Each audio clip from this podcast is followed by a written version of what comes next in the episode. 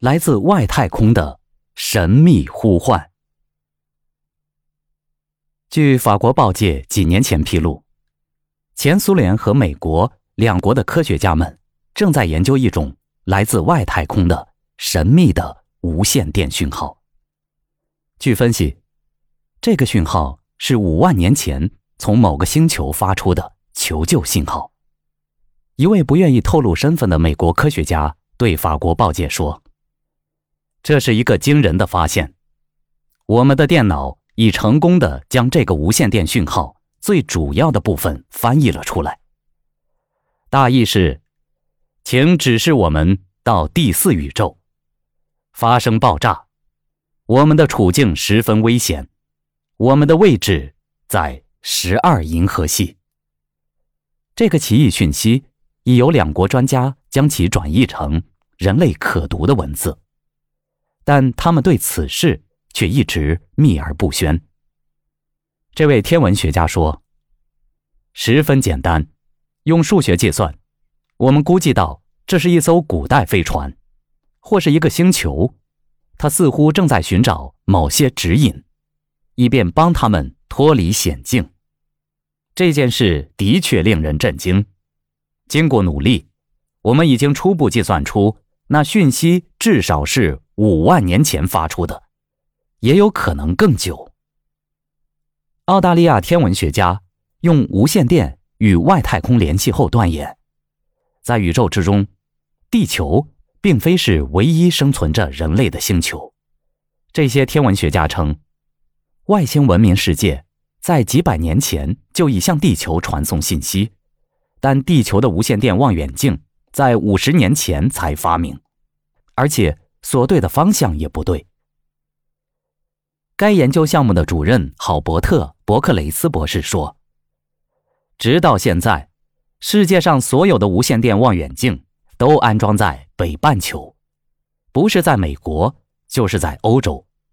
他们没有监视从南半球天空传来的讯息，而真是从地球的这边。”才能收到外星的讯息吗？澳大利亚的无线电望远镜采用最先进的太空时代技术，有九百万个频道。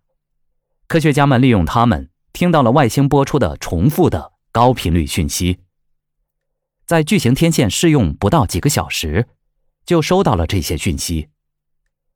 伯克雷斯博士回忆说：“我们惊奇地听着，那一连串的嘟嘟声，像音符一样。”我们毫无疑问地确认，这是外星文明社会发给我们的讯息。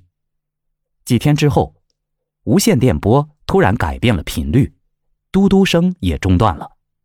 寂静了不久后，接着传来了低沉的呻吟声。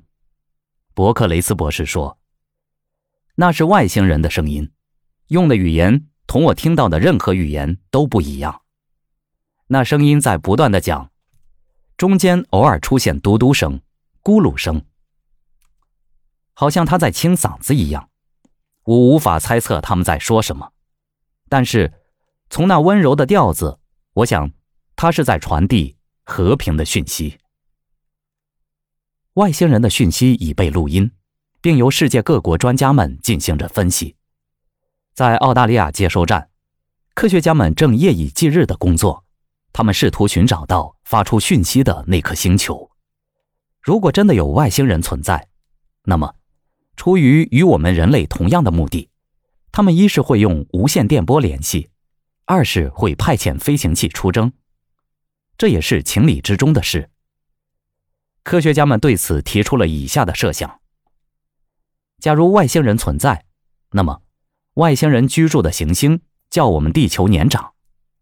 其社会发展水平高于人类，他们有能力制造出能够进行自我繁殖和复制的机器，因此，我们可以进一步的假设，外星人已经掌握了计算机复制技术，因此，他们委派机器人执行任务。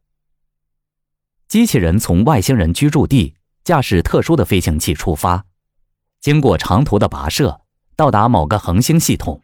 并在那儿的行星上逗留，寻找智慧生物的踪迹，建立中转站。如果没有发现，再乘飞行器飞向另一个恒星系，就这样一步步的调查，并随时将有关讯息传递回去。由于机器人具有自我复制功能，因此它能够自行修复，不存在机体损坏、智能衰退等弊病，而且能够产生新的机器人。他们或者留在中转站工作，或者开发行星，再建造飞行器。由此可见，当我们在地球上接收外星人讯息的时候，可能就是由这些正在工作着的机器人向大本营或相互之间进行联络呢。这么说来，对于外星人存在的可能性，还是有一些科学家持肯定态度的。但存在疑问的是，外星人是否在与我们人类进行接触呢？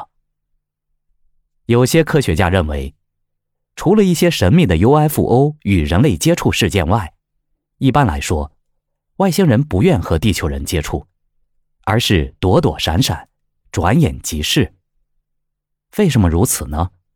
这主要是由于外星人与地球人之间科技水平的巨大差距，使两者之间必然存在着一条难以逾越的鸿沟。